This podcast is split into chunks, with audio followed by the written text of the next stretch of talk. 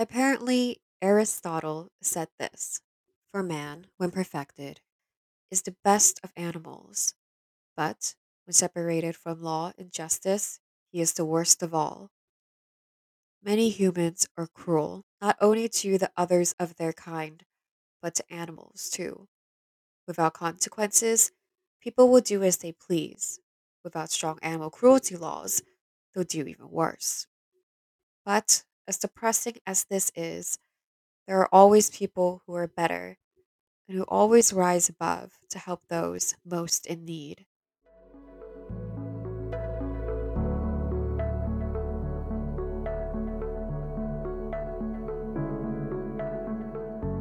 I'm your host, Hepburn, and you're listening to the Voiceless Speak Forever podcast, a true crime podcast dedicated to exposing the many misdeeds and abuses done to animals. And every week, I'll be covering a new animal abuse case.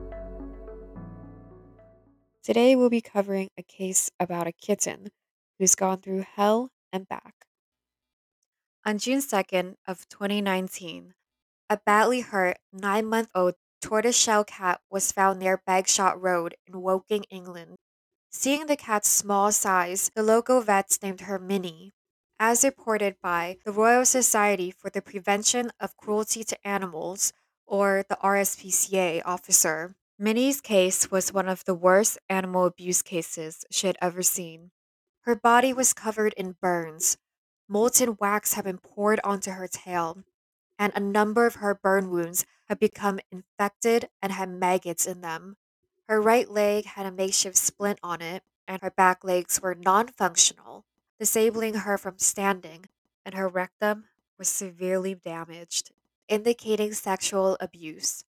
The vets believed that the non functionality of her legs was due to soft tissue and nerve damage, since bone fractures were absent on her x rays, which makes the splint on her right leg a curious addition.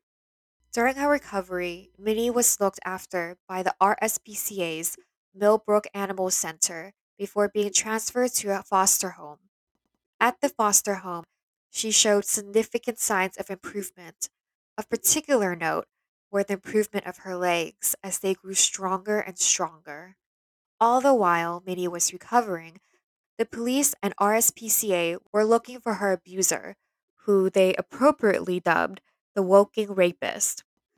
With not much to work on, they reached out to the public for help, pleading for information about the rapist.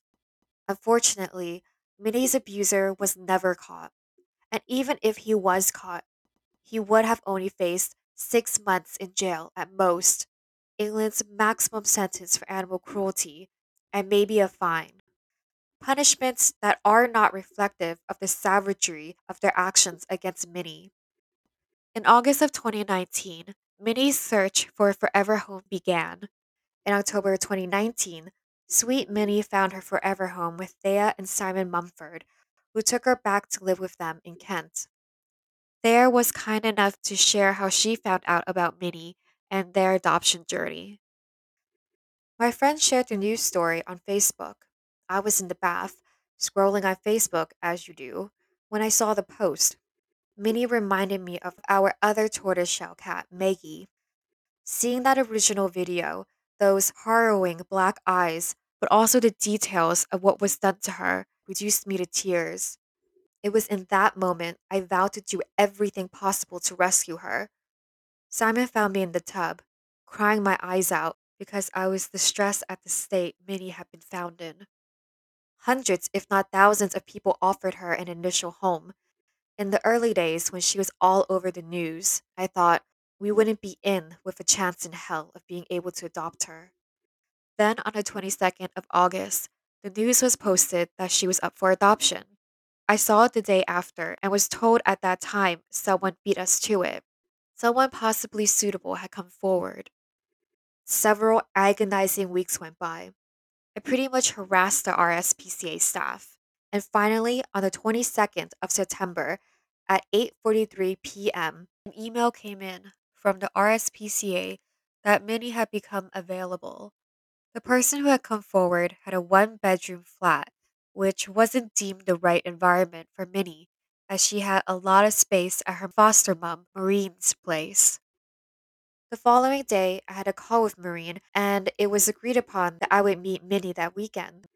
On Sunday, we drove nearly two hours to meet the girl who stole our hearts. We didn't have any expectations.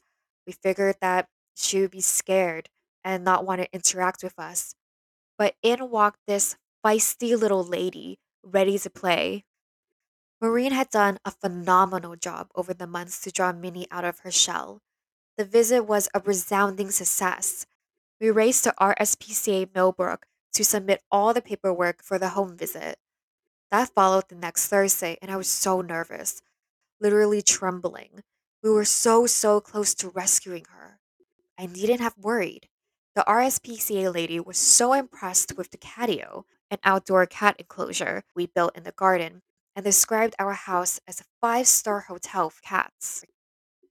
On Tuesday, the 8th of October, over four months after her ordeal started, Minnie came home with us. But, as lucky as Minnie was to be adopted by such a loving pair, Thea said that she was lucky too. Simon and I feel privileged to have been picked to look after her.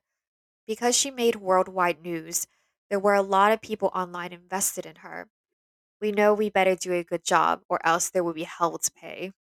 Minnie has helped me on a personal level too. I have a disability, a bad back, hip and legs, and I walk with a limp. Minnie showed me that you can suffer a life changing trauma, yet be able to have an amazing life. The days my pain levels are really high, she comes and lies next to me as if to say, I got you, Mama. I've been where you are. She is an inspiration.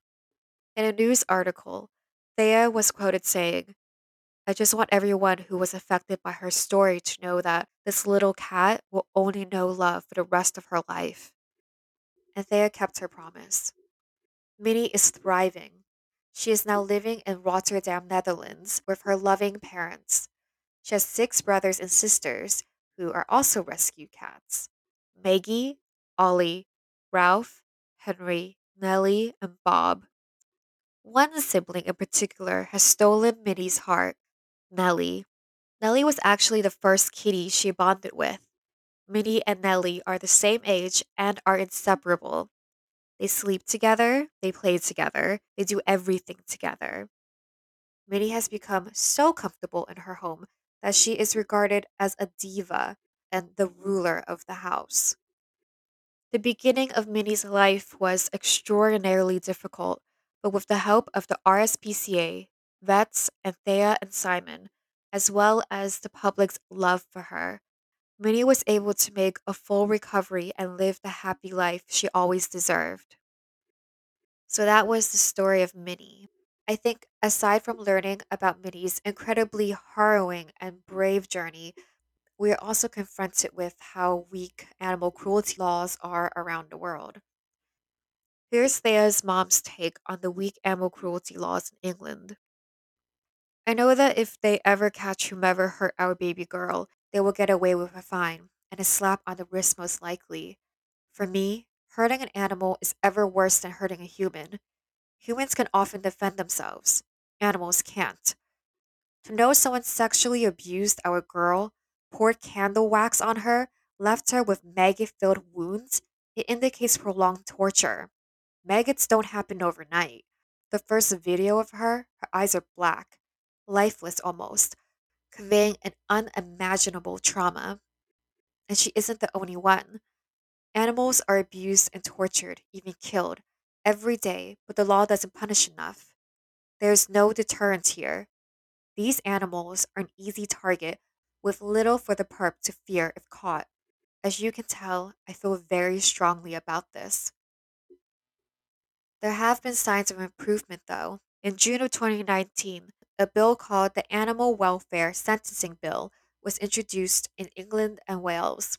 It seeks to increase prison sentences for animal abusers, proposing a maximum jail time of five years for the worst animal cruelty cases. This bill has been lauded by many, but still, it isn't very inclusive to all animals. It best protects victims of dogfighting, abused puppies, kittens, and farm animals.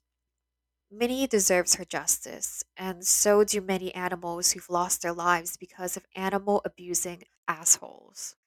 Let's continue pushing for stronger laws and more accountability. It's the least we can do for them. Thank you guys so much for listening.